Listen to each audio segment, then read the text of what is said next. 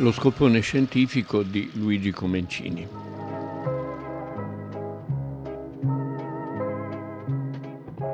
Luigi Comencini è stato un grande regista, forse un po' dimenticato, ma uno dei più significativi e simpatici nella storia del cinema italiano perché era socialista, era d'origine credo valdese, era un po' un personaggio abbastanza anomalo nel quadro del cinema romano per la sua dirittura morale, per il suo rigore in qualche modo. Non è stato un grande autore come i Fellini e gli Antonioni, ma è stato un autore di tutto rispetto con alcune riconoscibilità da un film all'altro che lo rendono estremamente simpatico. Ecco, per esempio l'attenzione ai bambini. Lui ha fatto un bellissimo reportage televisivo in più puntate che si chiamava I bambini e noi tra nord e sud. Papà ti picchia qualche volta? Sì, Come ti picchia? Con la cinta dei pantaloni? con la frusta. Con la frusta? E tu cosa fai? E io piango. E poi? E basta. Perché gli mena con la frusta? No, perché con la frusta non è che lo danneggio ragazzino, perché tanti, tanti è un carcio, gli può Come, come, come? Se praticamente gli dante un carcio, gli rompe una costata, invece con la frusta non è che danneggia, sente, se sente il dolore semplicemente senza danneggiarlo, perché anche con lo schiaffo ba- basta che lo pio bene, che il cervello è così, il ragazzino diventa, a me non mi basta. Il somare quando porta la somma, no, se non lo tocca, quello si riposa. Messo la frusta, quello cammina. Il suo primo film si chiamava Proibito rubare nel 1947 a Napoli, la storia di una specie di piccola città dei ragazzi fatta da un prete avventuroso con gli scugnizi di Napoli dell'immediato dopoguerra. Ha fatto perfino un film che si chiama Infanzia, vocazione, prime esperienze di Giacomo Casanova veneziano, che lui si divertiva a dire che era un film per bambini, mentre Pinocchio fatto da lui in cinque puntate stupende televisive e poi ridotto anche a film, era un film per adulti. Però i bambini sono stati una presenza costante nel suo cinema e sono una presenza costante anche nello scopone scientifico. Lo scopone scientifico è stato scritto da Sonego. Rodolfo Sonego era lo sceneggiatore prediletto di Sordi, quello che ha costruito con Sordi il personaggio Sordi dagli anni 50 in avanti. Comencini si innamorò subito di questo progetto, che per Sonego era una cosa molto ambiziosa, era una, una sorta di fiaba ambientata nelle baracche delle periferie romane, una fiaba sul potere da cui i baraccati si confrontano addirittura con il capitale americano. No? Adesso poi racconterò e spiegherò la trama perché è simbolica e fiabesca nello stesso tempo.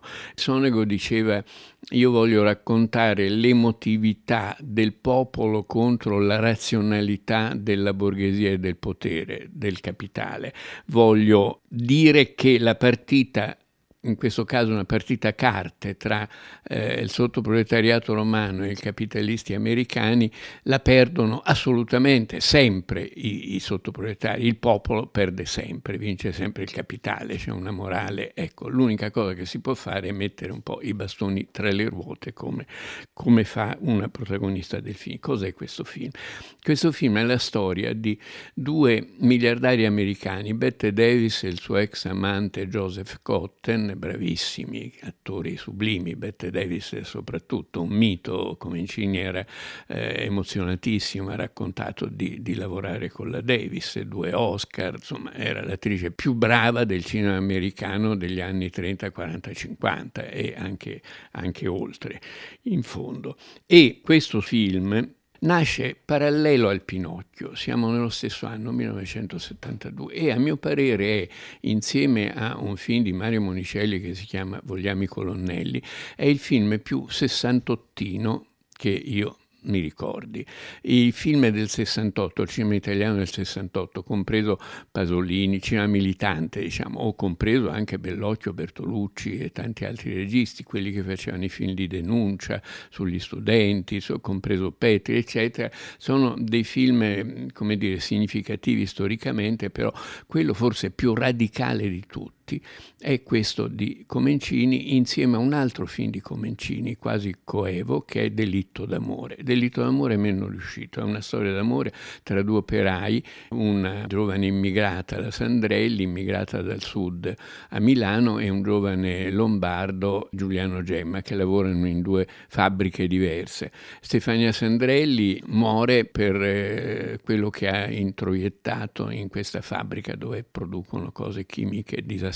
Il film eh, è stato girato due anni prima di Seveso, della tragedia di Seveso, il primo accenno di tragedie ecologiche in Italia e c'è questo rapporto raccontato bene, un po' tipo romanzo popolare di, di, Monicelli, sempre erano molto amici tutti e due, tutti e due socialisti e ci tenevano, Monicelli e Comencini.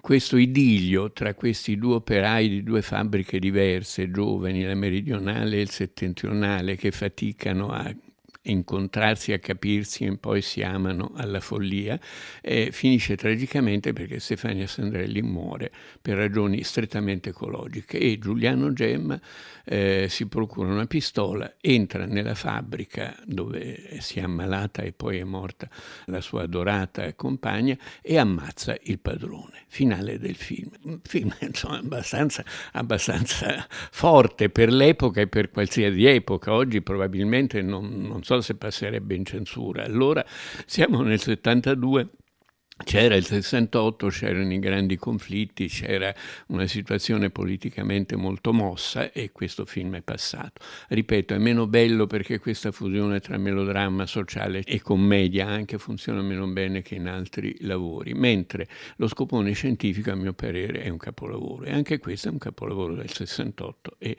spiegherò perché due miliardari americani, Bette Davis e Joseph Cotton, girano il mondo divertendosi a giocare a carte. Sono degli appassionati giocatori e come ci sono oggi quelli del poker, ci sono dei giri mondiali di poker. E questi due signori si divertono anche a eh, ogni tot anni a venire a Roma e a organizzare nella loro villa che domina la città e in basso c'è una borgata con eh, una coppia di borgatari che sono Alberto Sordi e Silvana Mangano. Insomma, signora, se ho ben capito, lei gira il mondo inseguendo sempre la primavera. Esatto. Ed è quello che consiglio di fare a tutte le donne per mantenersi giovani. Durante il suo soggiorno romano, dove vive? Ogni anno a maggio affitto una villa sulla cima di un colle. È una villa molto bella, circondata da un meraviglioso giardino. Mi piace perché aprendo le finestre della mia camera da letto vedo la cupola di San Pietro. E così sono proprio sicura che sono a Roma. si affaccia su una borgata romana, abitata da gente molto povera, con la quale ho rapporti cordiali. Lui fa lo stracciarolo, eh, gira con eh, il carrettino a cercare roba vecchia che poi cerca di, di rivendere ai, ai grossisti. Oh, quanto mi dà questo carico? 1500. Ma come 1500? Questa è tutta roba di prima scelta. Ci sono due quintali di carta, 200 bottiglie, tre damigiane di paglia. Non mi servono le damigiane di paglia, mi serve il ferro. Voglio il ferro. Questo è tutto ferro. Ah papà, ma lascio perdere quello là. Andiamo a San Giovanni. Eh no, sta buono, non fa trattare papà. Non voglio le damigiane, voglio il ferro, il ferro. Eh, senti, Afero, volevamo fare 1600. Dammi 1600. E vabbè, 1600. Ma papà, se ti sbragavi subito ti davano 2000. Dici? Può essere pure ci menavano. Sta là, Peppino! Sì! Sta qua! Peppino, gli ha da parlare d'urgenza! Il marocchino. E che vorrà? Corri, va! Sì, sì, buono, non spigna, papà hanno quattro o cinque figli, vivono veramente in modo molto miserevole e sono bravissimi a giocare a scopone scientifico, in coppia.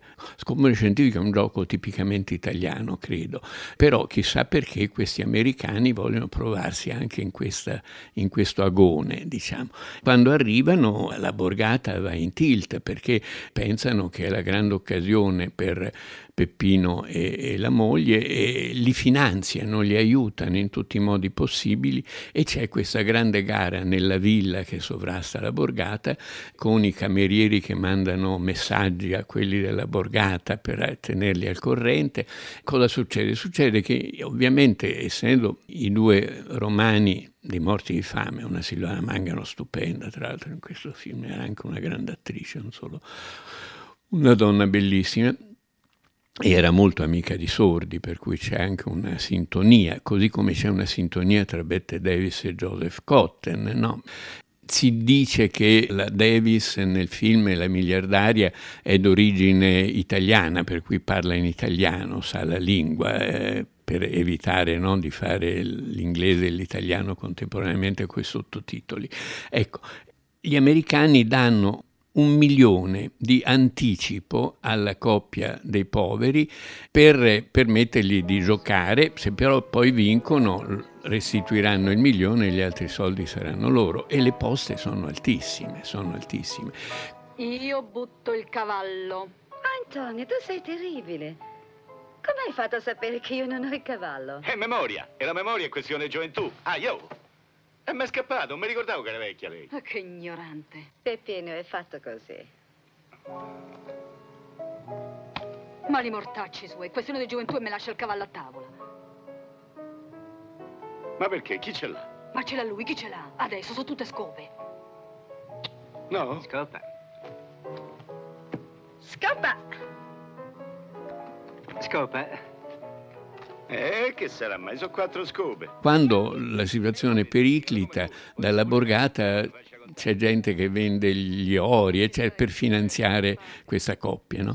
I bambini, tra l'altro, vivono, la bambina lavora e non mi ricordo in cosa, e gli altri i maschietti puliscono i morti e mettono i fiori sulle, sulle casse da morto, preparano le corone, insomma, un aspetto anche questo abbastanza curioso. E tra i personaggi della borgata ce ne sono due in particolare Mario Carotenuto, attore di notevole livello, che fa il professore. Il professore è uno che ha studiato e che predica marxismo di fatto, spiega la lotta di classe al, al popolo, però in un modo un po' comico, un po' paradossale. Poi c'è Domenico Bodugno, che è un personaggio un pochino più losco, che entra in ballo perché insomma anche un po' corteggia la Mangano, che però intervengono economicamente nella, nella grande battaglia. La grande battaglia ovviamente è perduta dagli italiani, dai sottoproletari, perché Bette Davis è, è il capitale, è una che ne sa una più del diavolo, no?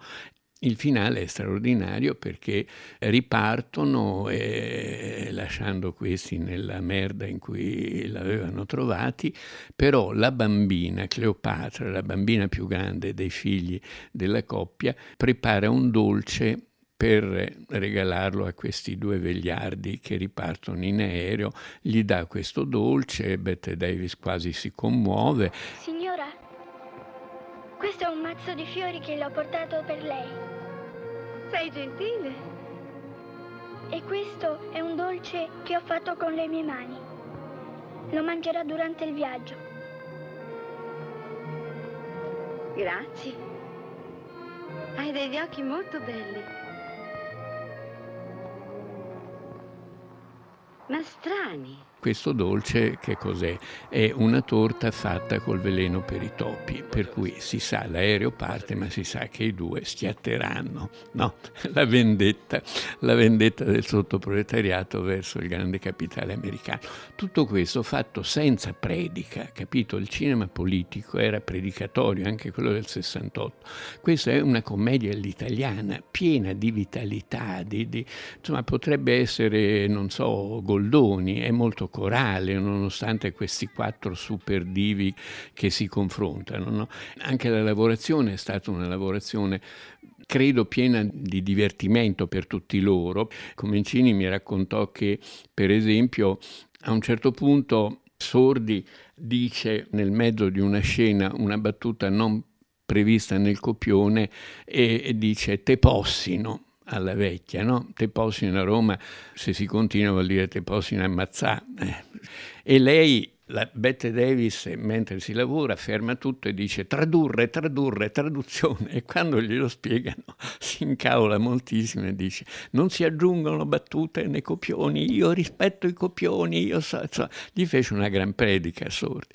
Un altro aneddoto molto carino è quello, sempre raccontato da Comencini, Sordi e la Mangano sono alle spalle degli americani, allora Sordi sussurra alla Mangano muovendo le labbra in modo che si veda che muove le labbra sul, poi sullo schermo, borbotta qualcosa perché poi al doppiaggio ci devono mettere qualche frase sopra per fregare Bette Davis e Joseph Cole. La Bette Davis se ne accorge dalle spalle, alle sue spalle, se ne accorge e fa una scenata terribile. Io sono una professionista, queste cose non si fanno, cioè, con sordi con la coda tra le gambe perché lei comunque comunque era lei, era Bette Davis, insomma, era il massimo del cinema americano su cui Comencini come sordi come la Mangano eh, si erano abbeverati nella loro infanzia, adolescenza e gioventù, perché era l'attrice, ripeto, più famosa forse del cinema americano. Il film è un film sostanzialmente anarchico, se così possiamo dire, è un film politico e che va come delitto d'amore va fino in fondo. Io ripeto, quest'anno c'è l'anniversario 50 anni del 68, ripeto che a me pare che i due film di Comencini siano i due film più forti, più estremi, più radicali prodotti nel cinema italiano in, in quegli anni, su quell'anno, su quel periodo. 20 milioni al giorno, ma chi te l'ha detto? A radio! Ma la radio ne dice tante dei fregnacci! Ma fatemi capire, ma come fa sta vecchia a spendere 20 milioni al giorno? Come fa? Come fa? Eh, eh te lo dico io! E eh, dillo! 3 milioni al giorno di carne, 5 milioni al giorno per la servitù, che voglio essere largo, e 10 milioni al giorno fra macchina e autista. E sono 18 mila. Eh, io voglio essere ancora più largo di te. Io a sta vecchiaccia gli do un milione al giorno per mangiare, bere e dormire. Un milione per la macchina, per la villa e per l'autista. Ma l'altri 18 milioni in dove li mette i mortacci su?